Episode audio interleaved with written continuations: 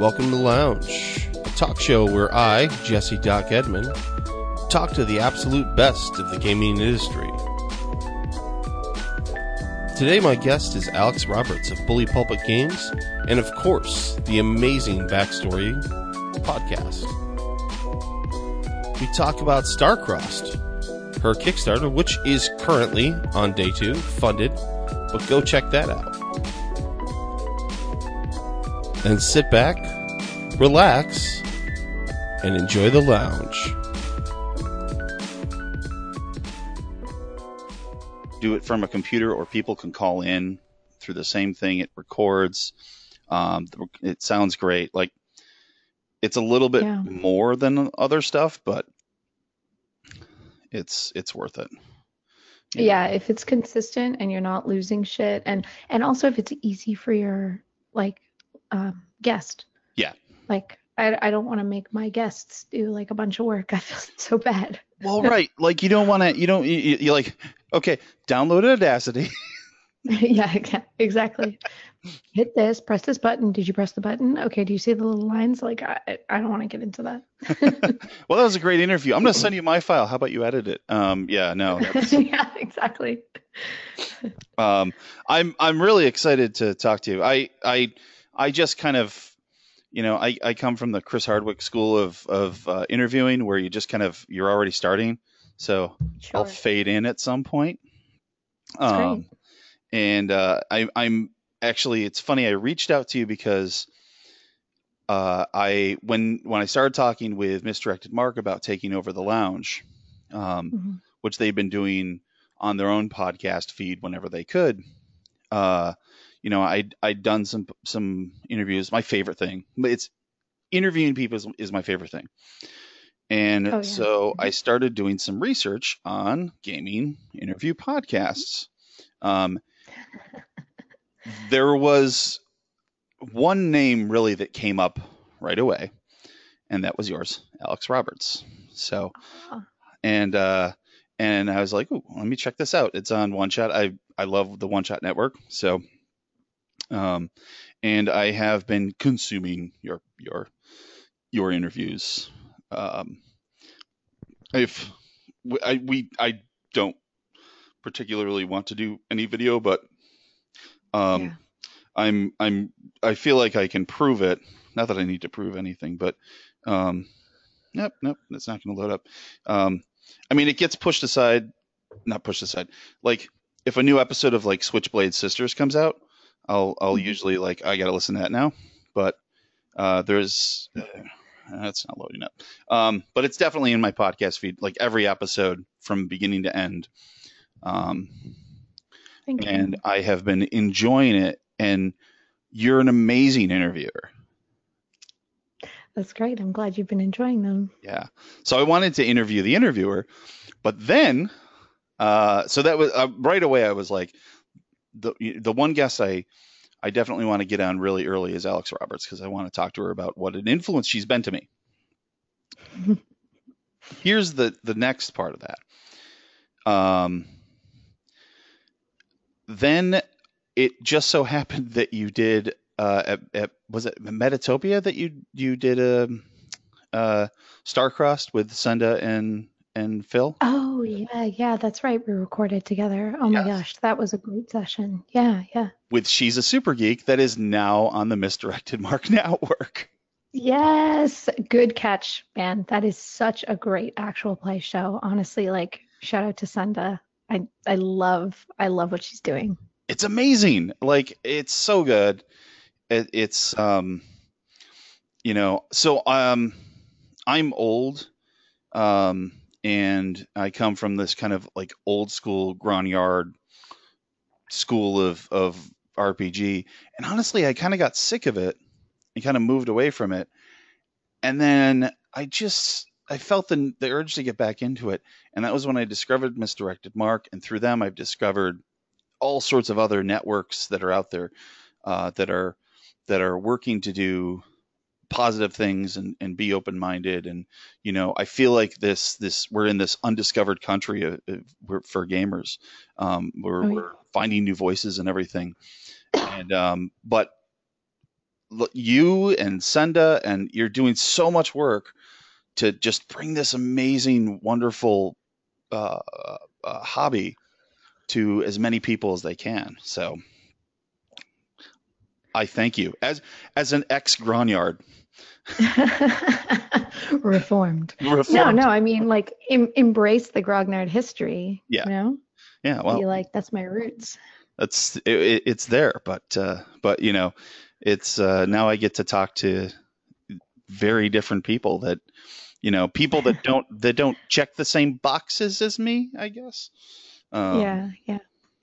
Well, seeing the hobby diversify is wonderful, and I I love that it's more accessible to so many more people. Mhm. And this lovely byproduct of that is that it, you know not it's it's not a coincidence that we're also seeing this incredible diversity of design right now and games that are coming out that are just uh, totally totally different than anything that came before and involve different perspectives and like really at like core design elements are are just changing so constantly. It makes me so happy. It's like it's like being in the middle of an evolution uh, of, of of from like an old species to a new species. Like it's it's this crazy thing.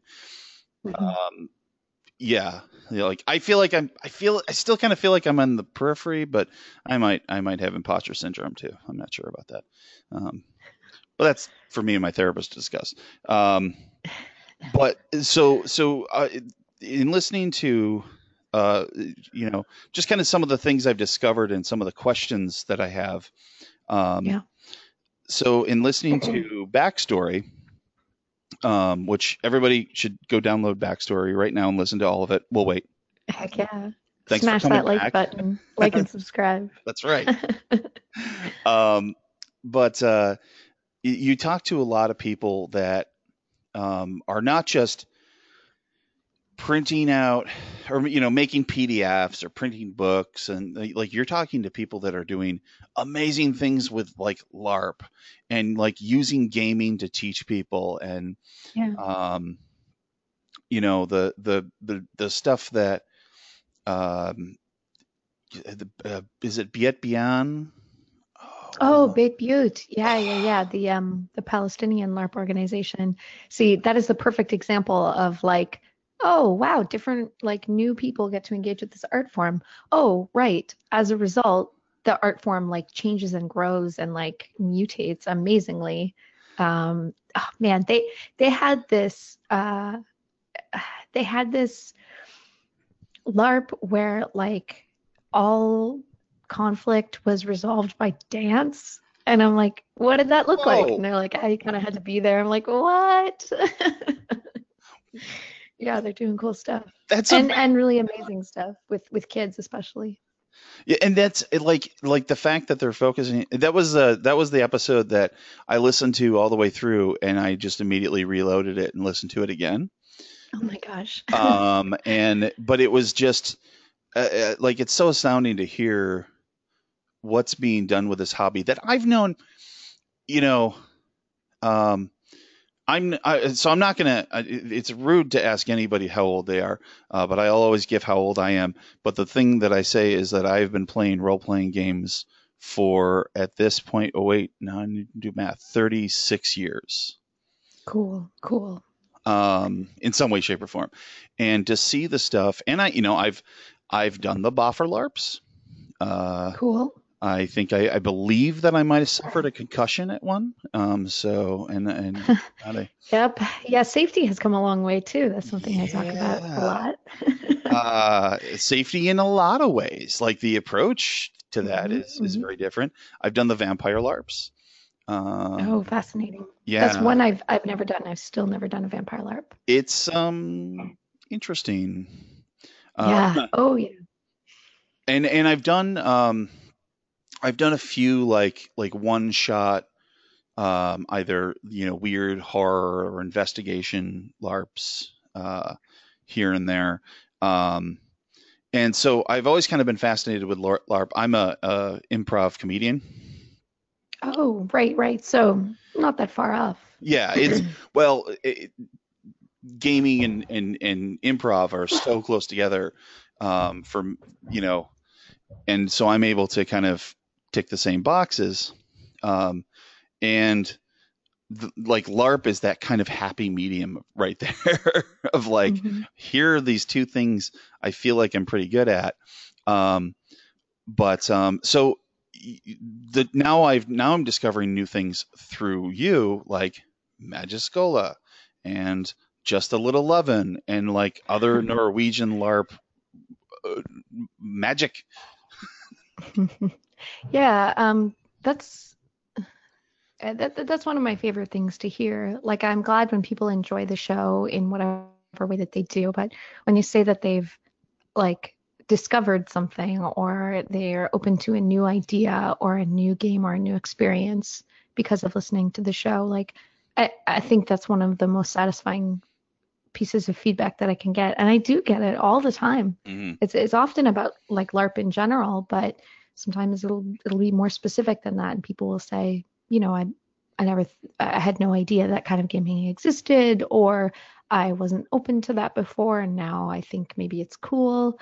Um, or I mean, there's I, I've gotten like in progress designs from people because they feel inspired to design mm-hmm. as a result of of listening to my show and and to be honest like the credit for that really goes to my guests you know they're the ones who present their amazing ideas and their amazing work like if they're not doing that stuff then mm-hmm. i can't promote it um, doing that is just really my pleasure well and that's like like as one of the reasons I, one of the other reasons I want to do this is I, I, I wanted to spotlight somebody that was also interviewing and like kind of talk about the philosophy behind that a little bit. As interviewers, our goal is to make that guest who is taking time out of their day to talk with us, you know, not make them come off well or anything, but but allow them to to to communicate something and that they may not have had a chance to through whatever focus they've they've chosen. So, um, yeah, yeah. I was gonna say something more in my brain uh, at, a, at, a, at, a, slight snap synapse collapse. Um, well, actually, you've reminded me of something interesting. Um, one of the places that I looked uh, for inspiration, I guess, in terms of being a, a a good interviewer, you know, or or refining my interview style. Mm-hmm. Uh, there was a short run podcast called The Turnaround, in which Jesse Thorn, uh, who's involved with like the oh, Max yeah. Fun podcast network, yeah, um, he interviews interviewers, so like very famous interviewers. He had, you know, Katie Couric and uh, oh, what's that, Larry King, um, like people who've been doing it a really long time and are, are very well established and experienced, uh, and all across the spectrum. Um, and I, it's it's such a great podcast if you want to learn about interviewing because, um, and I I don't think Jesse Thorn is an amazing interviewer, which is kind of funny, uh, but but what's great is that he has uh, semi-standard questions uh, for for everyone. I mean, he asks many of the same questions, which is is good when you're doing a format like that. And every single person, all, all of these successful, you know, media people, they all answer it completely differently, and they're completely sure of their answers. Like. Uh. You know, you can say like, well, you know, research is really important, right? And if you ask, um, oh my gosh, I can't believe I'm blanking on her name. That NPR uh, Terry Gross. Okay. Terry Gross is like she has, you know, research assistants, and she will just like read and read and read and read, and you know, do a ton of work every week uh, to to talk to her guests and to f- feel like she is very informed. But then, uh, honestly, t- like lots of other people would answer and be like, "Oh no, it completely ruins it if you if you come in with all this other knowledge," and believe it or not my favorite episode of that podcast. If you want to check it out and just listen to one episode, honest to God, listen to the Jerry Springer episode. Really? Um, I, yeah, I'm not kidding. He is such an interesting dude, and like his perspective on the show and the point of it and what it is and what it isn't is so interesting. And I, I didn't know this, but um, he goes to the show and they give him like an index card that just has the guest's name on it, and he Huh. doesn't know anything about why they're there, what they're going to find out, or their story or anything.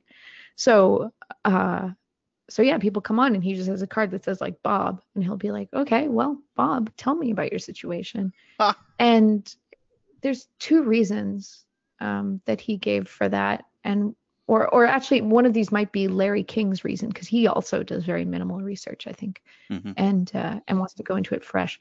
But what they both said was like, I want to a have an honest reaction hmm uh, to what people are are saying, and b put myself in the place of the audience. mm So I want to be asking the questions that the audience is wondering. Um, and that's so interesting because it's so different from my approach. Like I, I do as much research as I can. Mhm. If I don't have time to do as much research as I want, I get really antsy. Mhm. But um, it it's kind of like prepping as a GM. Yeah. You know, like when you first start, you do like heck tons of it, and then over time, you kind of find the balance. yeah, yeah.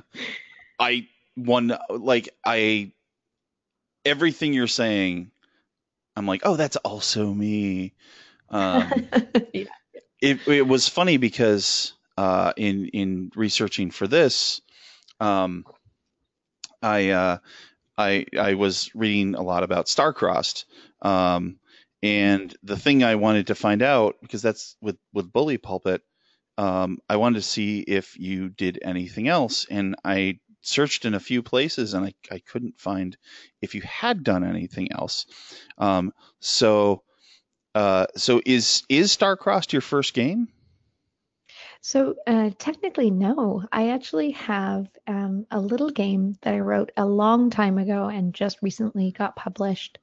Um, when Pelgrane Press, uh, shout out to Pelgrane Press, Mhm. uh, Cat and Son, you guys.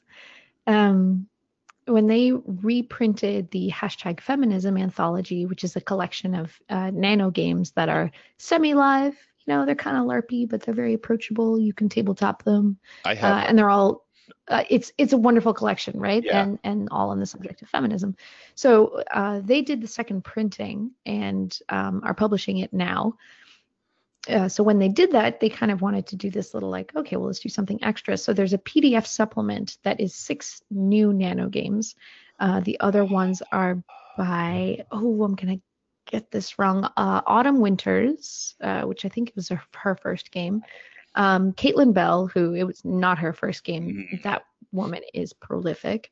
Uh, me and oh my gosh, I can't believe I'm blanking on the last person.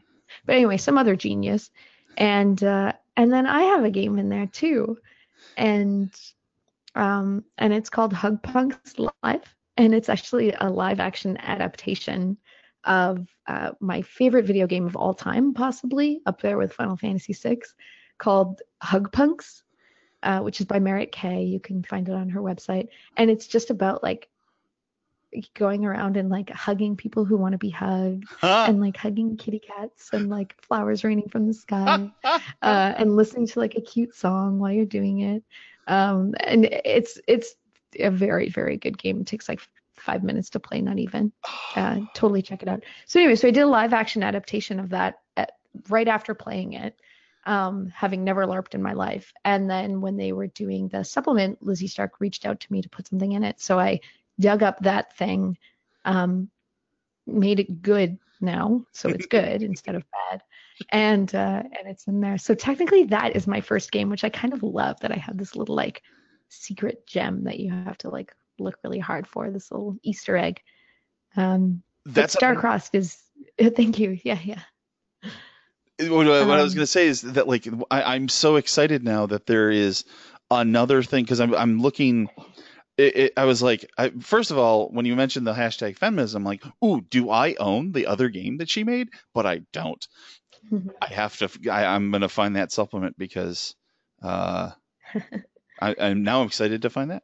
Um, but you were going to say with with Starcrossed, Yeah, so Starcrossed, it- it feels like my first game in a lot of Mm. ways, uh, um, because I'm learning so much as I do it, and I've spent so long on it, and it's actually going to be like this big sort of published thing that like comes in a box and like it's kickstarted and it it feels kind of surreal to be doing all of that.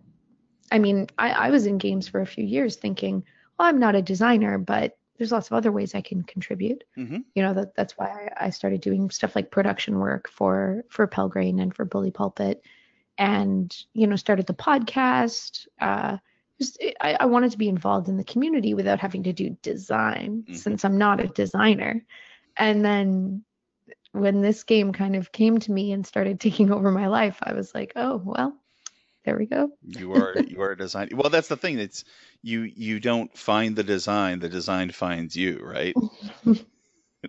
yeah exactly Um, now it uses a variation of what is probably my favorite. I'm going to say newer uh, mechanism in gaming, which is the the I guess it's best known for Dread, the the Mhm. Jenga mechanism. yeah Um, it's the new dice towers are in dice Oh. are out yes. you heard it here first no more dice towers. um,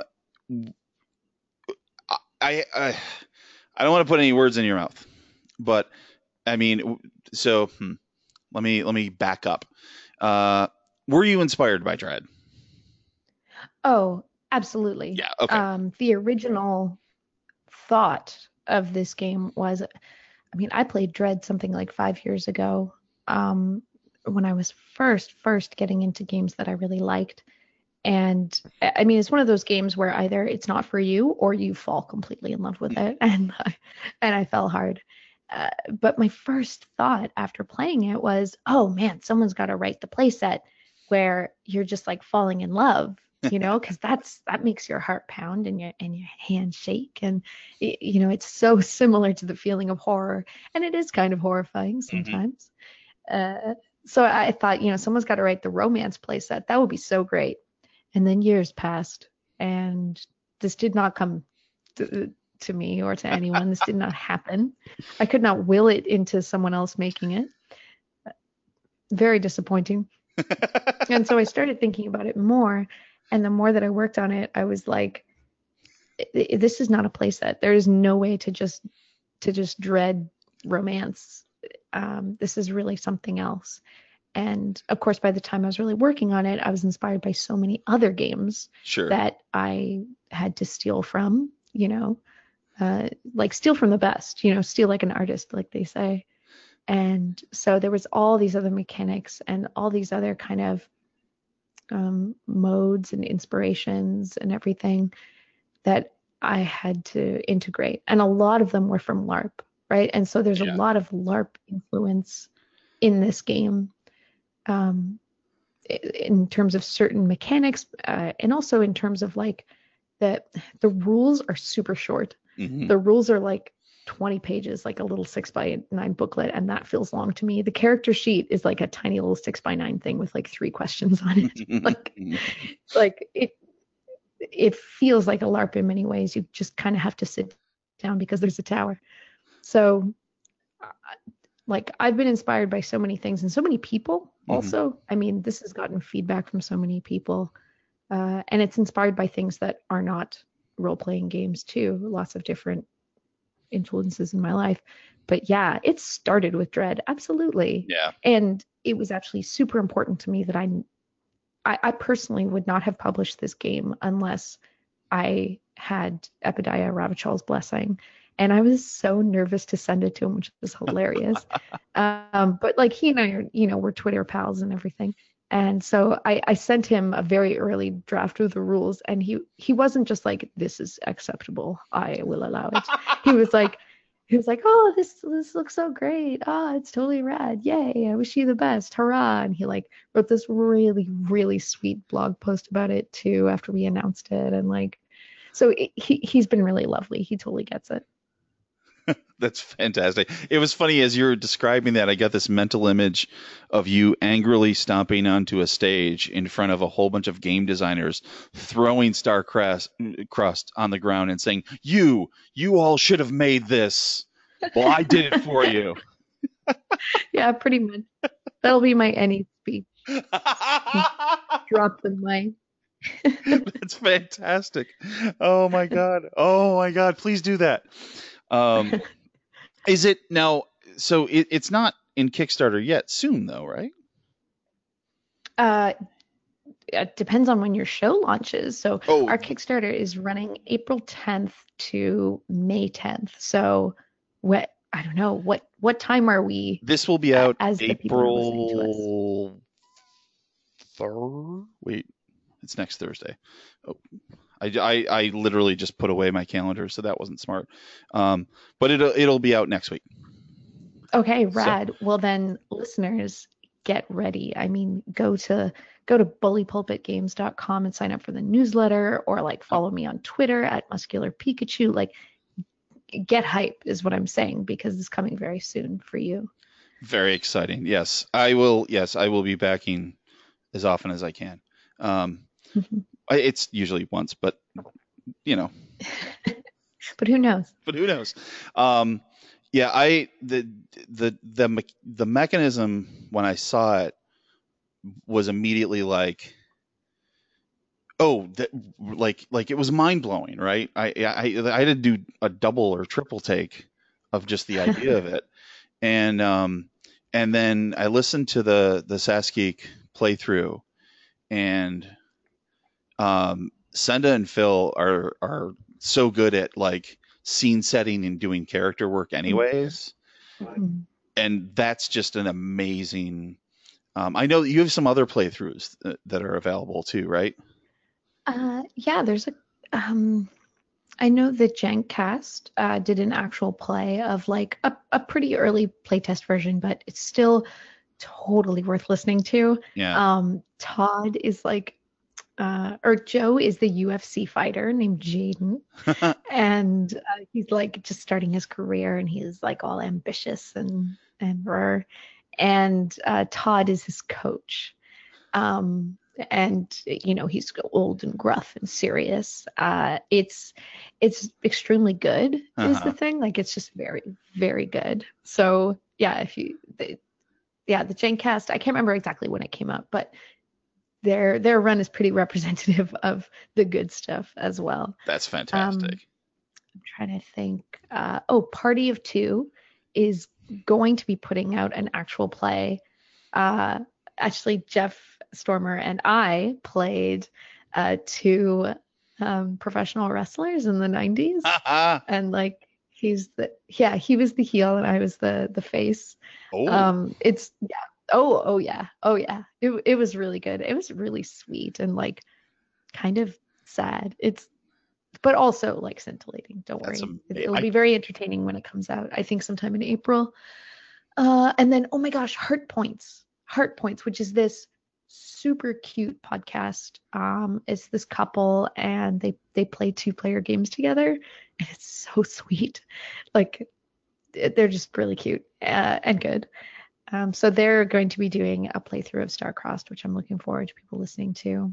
that's um, amazing Yeah, definitely. i'm i'm those all the all these i've already added uh, uh one subscription so i feel like i'll be adding more subscriptions uh, when i when i listen to this um so for for anybody that doesn't know, Starcrossed is is a story uh, where, or it- where you tell a story of two people that are falling in love but shouldn't or or can't for whatever reason. The world wants them to stay apart, um, and it it, it uses a Jenga part uh, tower to represent the the ongoing tension um, that that continues and when the tower falls one must act exactly. Um, so yeah, the tower falling representing not necessarily at all falling apart, although that does happen, but just you act on your feelings. So things that you uh, did not, could not say, you can suddenly say, or um, it, it, your feelings become obvious in, in a way that you kind of like can't take back in that moment. And I know that sounds ambiguous, but when you play and you're in that moment in the story, it's always very, very clear what Yeah. needs to happen. Uh, it's it's really lovely. It's such a beautiful moment, and yeah, yeah, people get really creative with the pairings. it, it uh, well you you mentioned the, the the the wrestlers and immediately i'm a huge wrestling fan like some people have wrestling as a guilty Mhm. pleasure i'm just not guilty about it um, Mhm. and i actually run a, a wrestling podcast that we put out occasionally so it's like you know i'm big into that but it makes me think of um, pat patterson um, is a wrestler who he came out of the closet maybe three years ago or so Mhm. um, but he was around like in the early days, the 60s and 70s and stuff. And th- when you hear people Wow. interview him, they're like, "We always knew it just wasn't public. Like we just didn't care." Yeah. Yeah. And so that so that kind of speaks to that that idea of like, you know, oh wow, that's such a cool thing to to to approach. Mhm. Uh, I can't I can't wait to try this out. Um, and uh, you know, I I'm excited to to see the Kickstarter and and be part of that, and um, I'm excited to I'm excited that you're on my show plugging it. heck, heck yeah. I'm I'm excited that you have this new interview show. It's I uh, I enjoy actual play, but um, there's something about like getting into people's heads and like hearing what's behind the game and that kind of thing that that I really really like. Oh, it's it's it's great, right? Like I could listen to to interviews just just ongoing, and there are Mhm. times where I'm like, I feel like I should, you know, like if I if I load up on in on interviews, um, and I never, I've I've been producing podcasts for like five years now, and so I don't listen to. Um, there's not a lot of shows that I listen to more than one episode of. I, I try out a lot. Mm. Um, and but but I'll put like a whole bunch of interview podcasts and I'll work through the day just listening to people talk about stuff they like and you know stuff they're into or stuff they're making and um, or or how angry they are, which those aren't always great, but um, Yeah. but uh, you know it's it's just a fun it's just a fun side of it um, and you know we we clearly share that passion so um, i'm i'm uh, i'm glad you yeah, i'm i'm hoping that you'll subscribe to mine because i'm hoping Yeah, of course. I'm. I'm excited to. I mean, who else do you have uh, lined up? Can we know? Do we know? Uh, well, I, uh, I'm working on some some ones. I don't. I'm hesitant to say who I'm working on because if I don't Oh, get sure, it, then sure. yeah. But Yeah, don't worry about it. I understand too. I I always like sometimes I want to tweet about an interview because it was like so fun or I want to say, "Oh my gosh, we talked about this. You guys are going to love it." Yeah. Uh, but then I'm like, what if something horrible happens and we can't release the episode? Which I don't even know what that would be, but whatever. I mean, just call me and are like, destroy the tapes, uh, delete the files. I, which you know, and and if a guest did that, I'd be like, yep, gone, no questions, don't worry. Of course. But it uh, it has not happened. So Yeah. Well, yeah, and like uh, um, the the last episode, this week's episode that we are in right now, which is not the week that people listeners are listening to. Uh, listeners, you are time travelers. Um, that was uh, uh, Liz uh, Chip Prendicone. I have a hard Oh, time with her name. Chipradit Gold. Yeah, yeah, yeah. Awesome. Um, yeah, and uh, we talked, um, and and that was out this week. And and then this is you're going to be the third episode, and the first Oh, cool. episode was uh, Sean Patrick Fannon.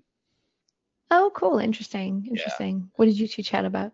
Uh, well, uh, our love of the 1980s GI Joe comic books as opposed to the uh, animated That's series. Yeah, That's great. yeah. Is that are are such things on the table? Uh, Can I talk? About Oh, it's a it's a huge debate. Am I weird?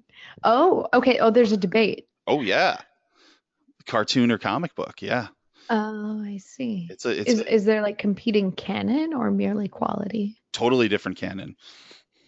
Okay. Yeah, and and Mhm. you know to to to uh, to many uh, a very different quality. Um, but uh, the the whole thing, I don't want to get too in the woods on on the podcast where I'm interviewing you, but um, the the guy that wrote all the file cards for the toys also wrote every Mhm. issue of the comic book series from Marvel. and Okay. he was ex-army. So yeah, Oh my God. and I met Yeah. him, and he's this this uh, little guy, um, Asian, uh, and he is he's this the smiliest, most like like warmest person you'll ever meet. But there's something Mhm. very terrifying about him, and everybody says that.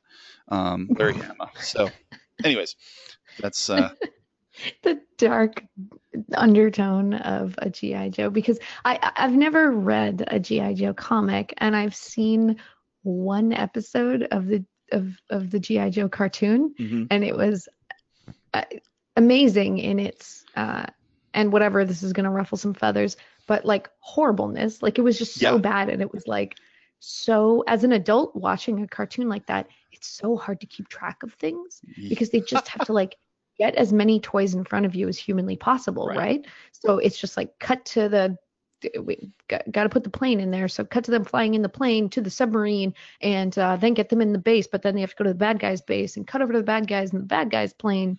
Uh, introduce this new character. He's on screen for like eight seconds. Um, and then a happy ending. I'm like, what is happening? like, what what just happened? Yeah, it's yeah.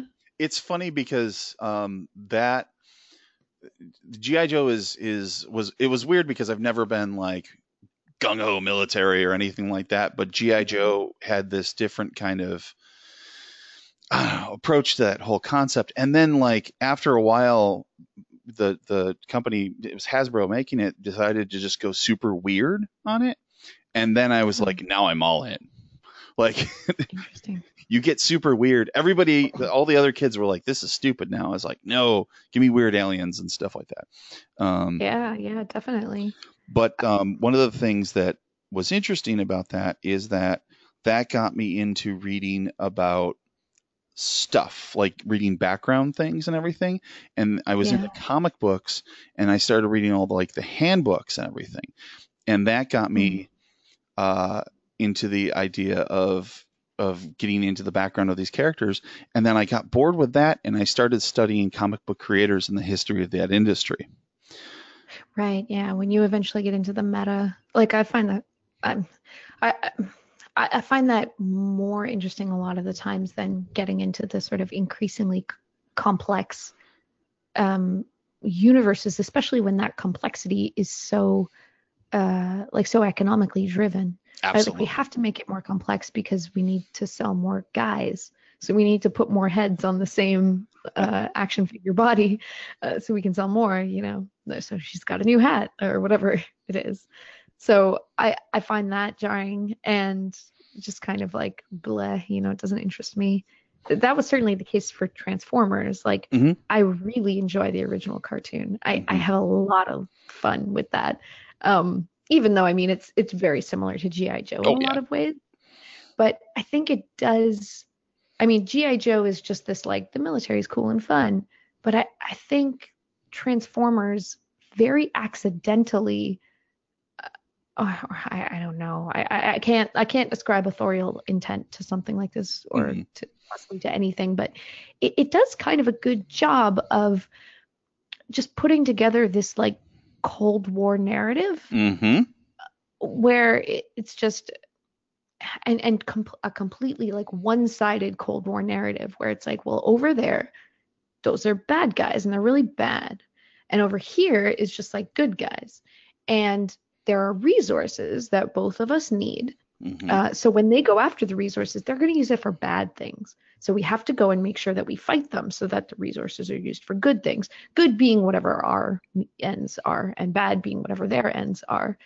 And uh, and that just goes on and on and on. They become completely trapped in it.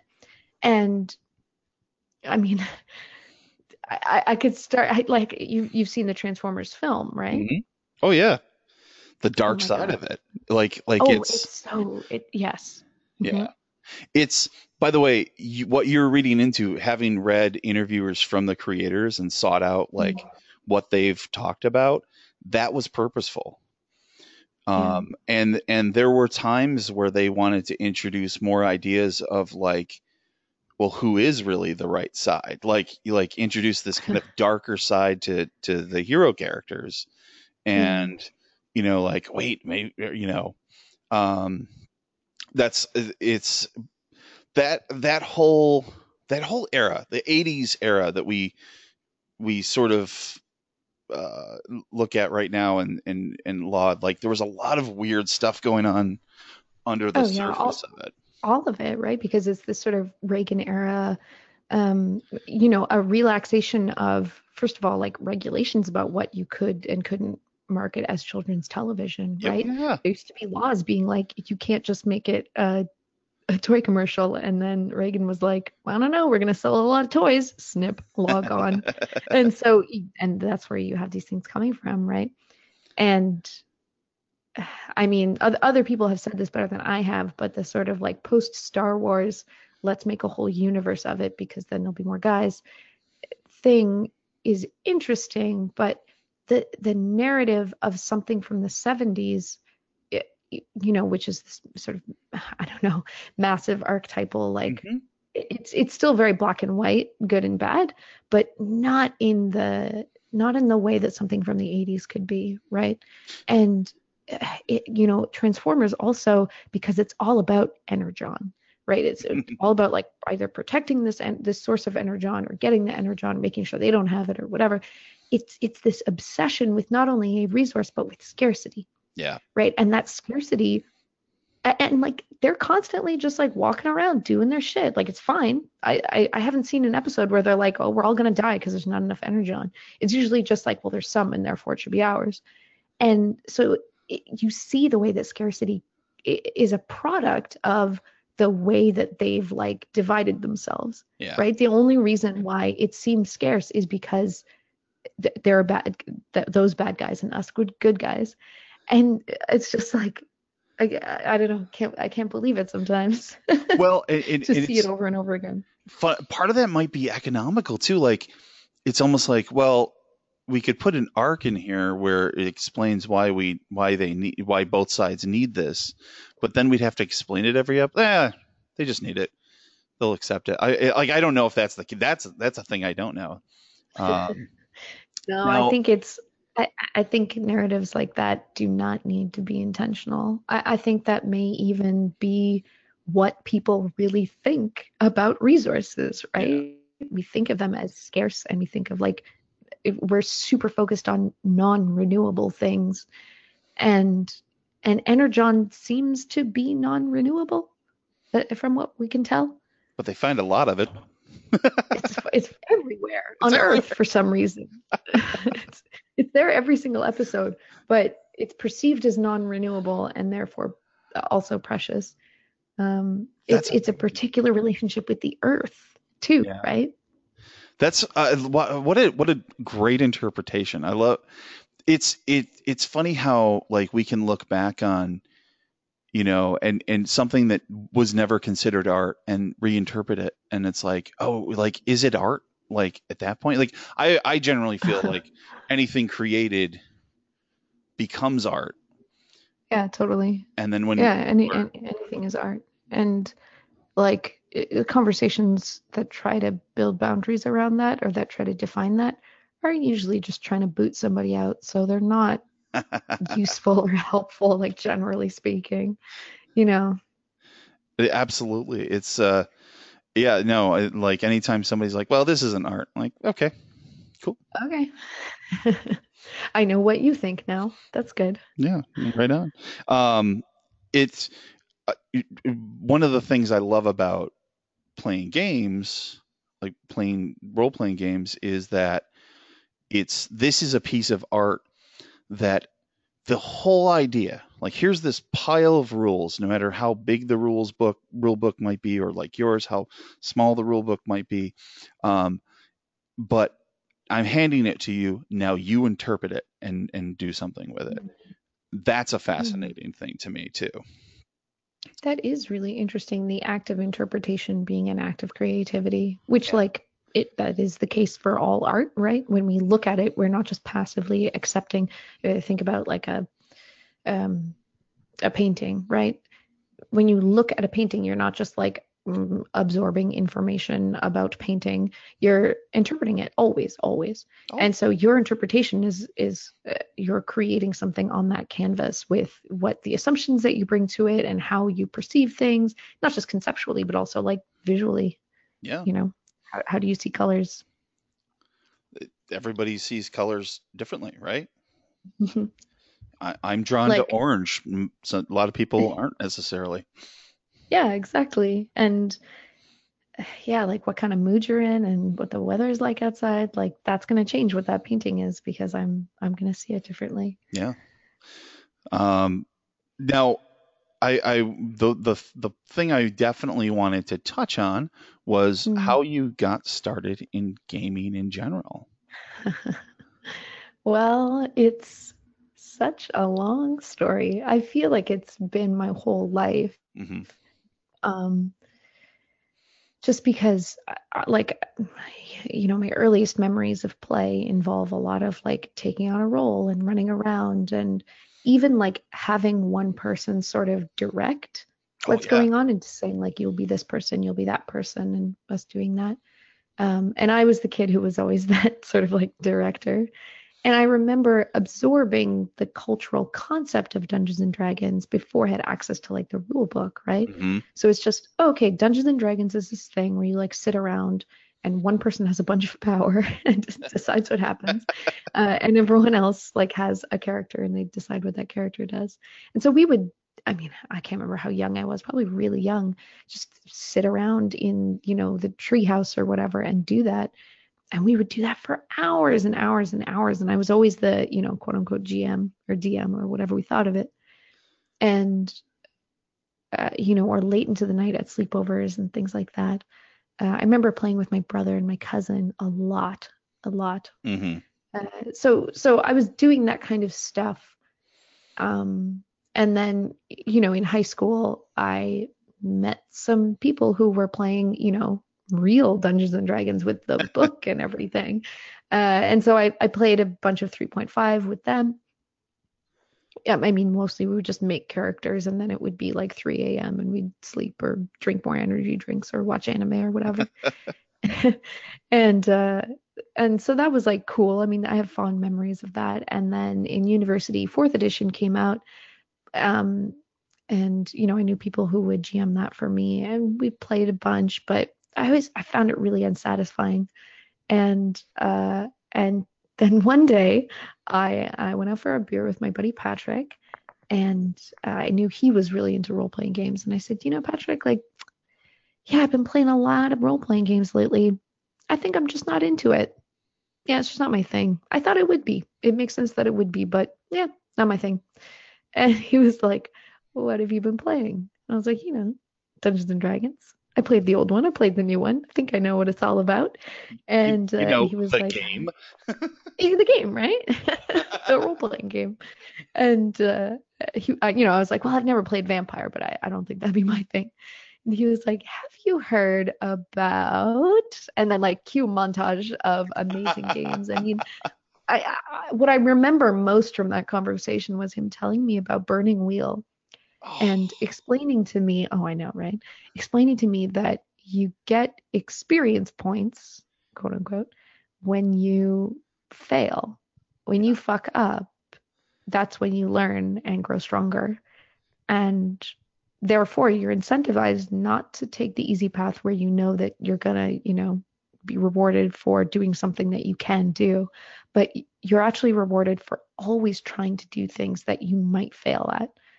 And that just like blew my mind. I was thinking about that for days. I remember like telling everyone I knew about this concept. And and anyway, so he started this group uh, of gamers, and we would basically like meet once a month and uh, and play something new every time. And that was how I played Dread very early on. I played Fiasco, which is huge influence on me. Um, all, all the games that were really big at that time, and and I even started GMing. I, I GM'd uh, Kagematsu and My Life with Master. Uh, it was yeah, so that was really cool. For a couple of years, I did that, and then uh, and then about maybe two or three years ago, I started LARPing, which is an even weirder story. Have you heard the story of how I started LARPing? No, and I feel like this is the best place for you to tell it. Okay, it's good. Um, yeah, I'm very excited. well, so I got really into swing dance. Uh, like some friends got me into swing dance. okay. I love Which- this already. This is so wonderful. which was wonderful. Um, it was a, a very, very special thing in my life um, when I was swing dancing every week. Uh, it taught me a lot about myself and made me very happy. Uh, so I, I met swing dance people, and the swing dance people brought me to this like yoga studio to do ecstatic dance, where they just like turn off all the lights and somebody has like drums and somebody's like playing a crystal bowl and someone's like chanting, and you just move around completely free form Whoa. uh, so it was super awesome. So I met some people there, um, and they were really cool. They added me on Facebook and invited me to like all kinds of cool hippie shit. But also, uh, uh, I saw that one that the guy, uh, one of the guys was, um, uh, was running this LARP, uh, which was uh, an adaptation of Jason Morningstar's uh, "We Are Here to See the Wizard Cormaker." And uh, so I, I just messaged him and was like, hey, yo, I've never LARPed before. Can I come to your thing? And he was like, yeah, sure. We just had a spot open up. Come on. So, and I remember busting out there and texting my friend and being like, okay, I'm gonna, I'm gonna try it. I'm gonna do this LARP thing. I know this one guy, but I only met him like once. I don't know anybody else there. And my friend just being like, if they're vampires, you can leave. Just turn right around. Just don't let the door close behind you. If they're vampires, it's like it's okay. So, uh, yeah. So I don't know. Just went out there and gave it a shot, and I had the time of my life. And then I was LARPing, and then I started going to like conventions. You know, I went to Dreamation for the first time, and it was just like my world opened, my heart opened, and I met so many wonderful people who are involved in like, you know, freeform one shot kind Sure. of scenario LARPing. And yeah, it kind of just I don't know, took over my life, I guess. That's amazing. so uh, yeah, so the the last couple of years, it's just been it's been really really important to me. It's been huge.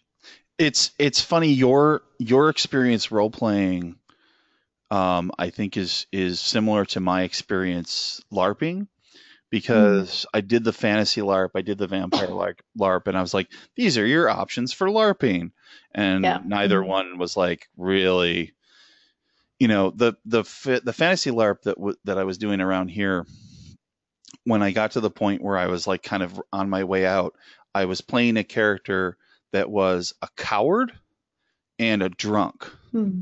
So I had Mhm. an excuse to either fall down or hide all the time because I didn't want to do the combat part of it. I didn't want to get hit with stuff. right. I'm here at this boffer LARP. They all have sticks though, and I really don't want to get hit by them. How can I do this? And um yeah. and and just people just hated me. And uh Hmm. and I was just like, yeah, I don't want to do this anymore. Um Yeah. and but but now like i feel like i'm rediscovering my love for that idea of it and you know Yeah.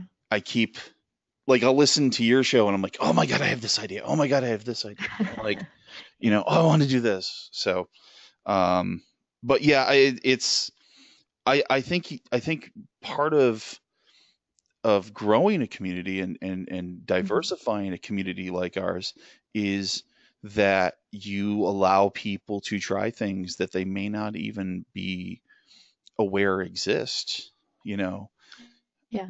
i know so many people that have the story of like yeah i tried d&d eh, it wasn't for me did you try any other games what other games are there right. Right. and it's like there's so many games um my my my in route was uh, marvel superheroes uh Oh, right. Right. With the um, with the FASERIP or whatever it's called. the FASERIP, uh fighting agility strength endurance uh That's right. reason Uh, intuition and psyche Right. Yes. the core components of a Marvel suit. but yeah i mean you know making random weird characters and like i don't know why their powers are what they are but um but then like i ran that and i ran uh i i played dungeons and dragons when i was seven and Awesome. didn't really like it. And then a few years later, I got my first box set of Marvel superheroes, and that was it. Like I'm, I'm like, away I go. Hmm. And it was like paranoia and uh, Oh yeah. Mhm, um, mhm. Teenage Mutant Ninja Turtles and other strangeness. Um, yeah. Um, so, and and like, there's I, I feel like for so many people out there that have tried D and D and are like, yeah, well, I don't know, role playing isn't for me. Like, Yeah. have you tried playing Mashed? You know? Yeah. There's a big, beautiful world. Um, and it's it's great to just have a conversation, be like, well, what what attracted you to playing Dungeons and Dragons, and what bothered you? Mhm. Um, you know, like what what what wasn't there that you wanted to be there, or what was getting in the way? Um, because there's a lot of people right now. Uh, you know, I think because of stuff like Critical Role and the Adventure Zone and, and Mhm. other really kind of big nerdy things, a lot of people who are getting into uh, Dungeons and Dragons, but I I don't know if they're going to stick around or not. Not Right. because you know, uh, fifth edition or whatever is not a good game, but I don't know if it it's not going to deliver on what everybody wants. And so I really wonder how to speak to the people who aren't getting what they want from D&D hmm and just like you know poaching them or whatever like just letting them know right Yeah. just being like hey wh- what wasn't there for you because there's enough games that there's probably something else that will do it Well, and like when the Adventure Zone, uh, I think it was um, as we're recording this yesterday that the Adventure Zone announced that they're doing uh, their next game is going to be powered by Apocalypse. Mm. Um, they're doing uh, Monster of the Week. oh cool cool Yeah, so it's like, oh, you're like you're one of the most popular gaming Yeah. podcasts out there, and you're doing something else. That's so great. Yep. Um, Yeah. I think something another that people will look into right and be like oh Absolutely. wow. Monster of the Week. What's that all about?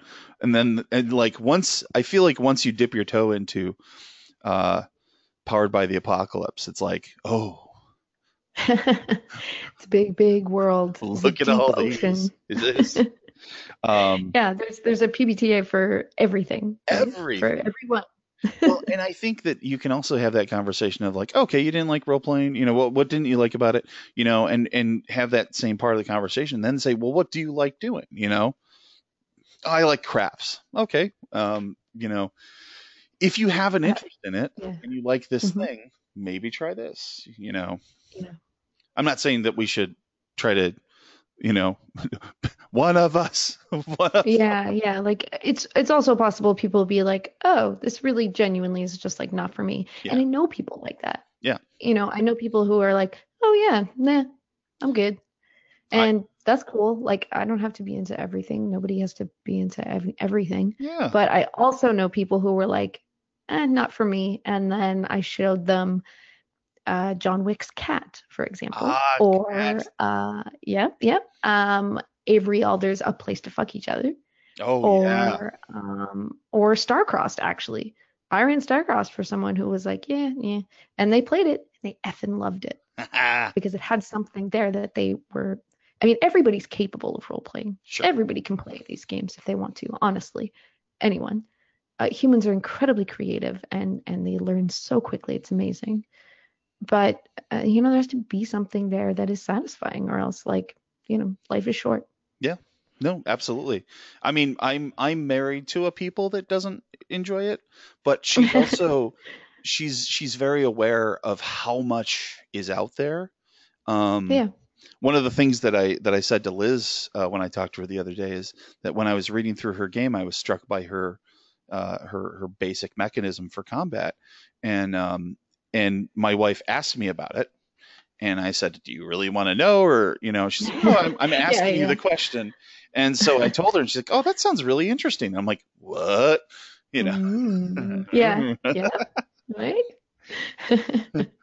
but um, yeah, I mean that's um, what I discovered. I was blown away today. I discovered that there is a version of the Black Hack uh, called the Bat Hack that's used to play for for people to play games about minor league baseball. What? like beautiful. There's probably some amazing stories in there. right? I mean, I know from people who played mi- minor league baseball, it's it's buck wild. So like, yeah, bring me the raw emotion of that. Yeah, yeah. No, Yeah, there's that's relevant to somebody's life, or that's interesting, you know, to someone who hasn't experienced it. it's funny how uh, doing doing this series too it makes me feel so creative when I'm like in in the midst of like just talking to you. I Mhm. keep thinking like, oh, this like now I want to make all these things, but there's a part of me that's like, I like the talking part. I'm I'm with I'm where you were maybe a little while ago. I'm not a designer. Somebody else make this thing for me. yeah, exactly, exactly. If one of those ideas will, and I want to, you know what? I actually want to get away from this language of like, oh, you know, games they just like get stuck on you and then you like are slave to them and you have to whatever. You know, that that was the language that I heard like a lot of designers who, who I admire um speak ab- about games and like that's kind of compelling and interesting and and totally true of some people's experience of creativity Sure. but like also something can grow inside you and it can be like beautiful and welcome Yeah. and like it's it can be nourishing to nourish something and something like that can be a gift which i don't know maybe that's a feminine perspective in certain ways. I don't want to explore that too much uh, you know or or that that has nuances but like yeah i mean this game like when i think about starcrossed like i think publishing maybe there are certain aspects of that that have been you know just a lot of work right? Mhm. and and uh, you know a lot of learning reading and revising and contacting this about that and figuring out that and writing that. But like actually making something that makes other people happy you know Yeah. something that exists in the world and that people get to engage with and they love like that's beautiful. I love that. It's I, i've loved making this game and i'm already working on my next game and i'm I, I love that too i love it Is that something we can talk on uh, about on recording or no? Um, I can hint at it. I, Oh. I I've mostly just not talked about it because I don't want to take any spotlight away from Sure. Starcrossed. But uh, I'm working on this card-based game that is really designed for uh, a environments where it's uh, you would think that you couldn't role play. Mm-hmm. So like I played this at a bar, um, like on a couch. I, I played it in a car, you know, Okay. on like a six-hour car ride, but I mean, it took like an hour. Um, it has like variable lengths. You can play it for like 20 minutes and see how you feel, and then maybe keep going or maybe stop.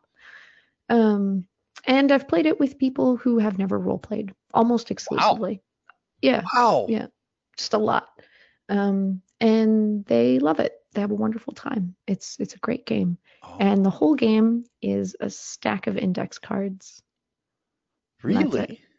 Huh. And they just have questions on them. You get a little introduction and some rules, and then it's just questions.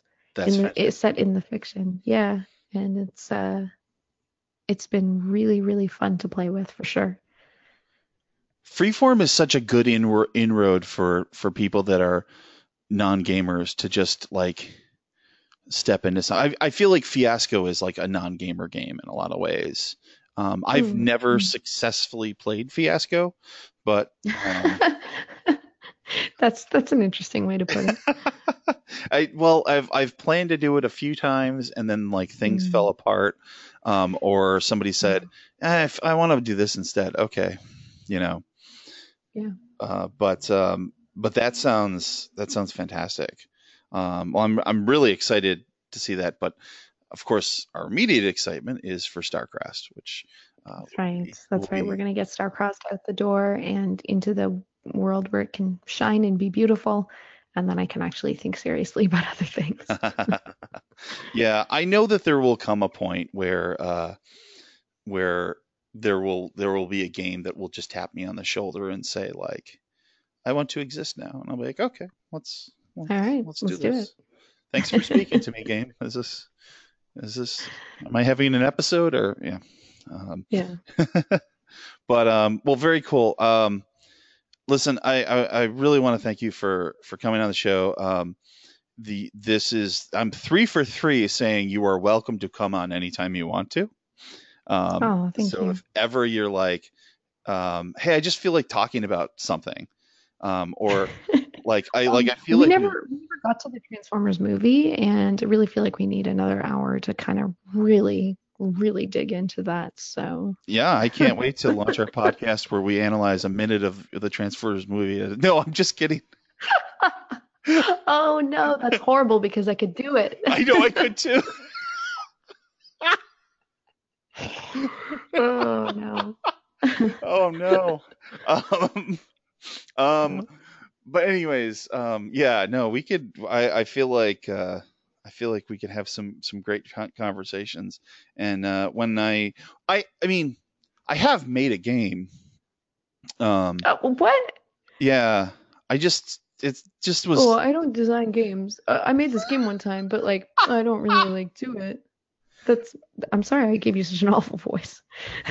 that sounded. I I was like, wait, am I talking to myself? Um, Chillingly accurate.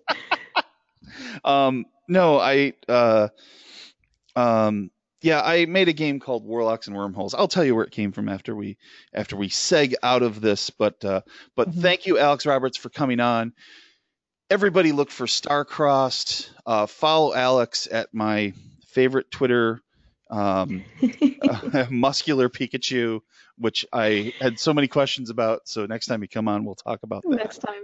Yeah. um and uh, and and if if you don't feel like following my personal account, although I highly recommend it, it's good content. i highly Uh, you can also you can if you just want to hear about Starcrossed and and games like that, uh, you can follow at Bully Pulpit underscore HQ. Uh, they're they're my publisher. Um, that's that's the um, yeah they're putting out my game, so that's pretty cool. they're and and they're awesome Yeah, they're good folks. Steve and Jason, my boys. yeah I don't think they would like that I said that. no I don't know. um, but but go to bullypulpitgames.com too. Uh, there's like the page there, and you can sign up for the newsletter. The newsletter is probably the going to be the first people to hear about the Kickstarter. So if you really like being that kind of like first backer kind of thing, um, I know some people are super into that race. Uh, yeah, sign up for the newsletter. Also, I write the newsletter. I I still work for them, and I'm trying to put jokes in it. Um, more jokes 2018. We'll see. oh and I, oh and also uh, actually i'm all, i'm also going to recommend uh that people um check out the backstory uh podcast um Yay, and listen yeah. to all of it um and uh and also uh read your articles wherever you can find them because as i was doing research one of the reasons i didn't find the other game you created is because i kept reading articles that you wrote um and they're really really good um Thank you. Yeah. Uh, if you go to helloalexroberts.com, uh, I try to put everything I do up there um, on the blog. So I, I may be a little behind, but but there's a lot a lot of stuff on there. fantastic uh, well thanks for coming on Uh, Thank you so much for having me. This was a really really really nice chat. Thanks. I enjoyed it. we we had a great time. So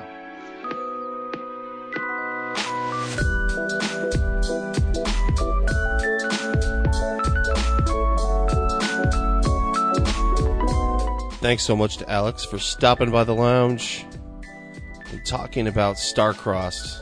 So excited to check this one out. And you can check it out on Kickstarter right now. I also want to talk about another show from the network, Misdirected Mark.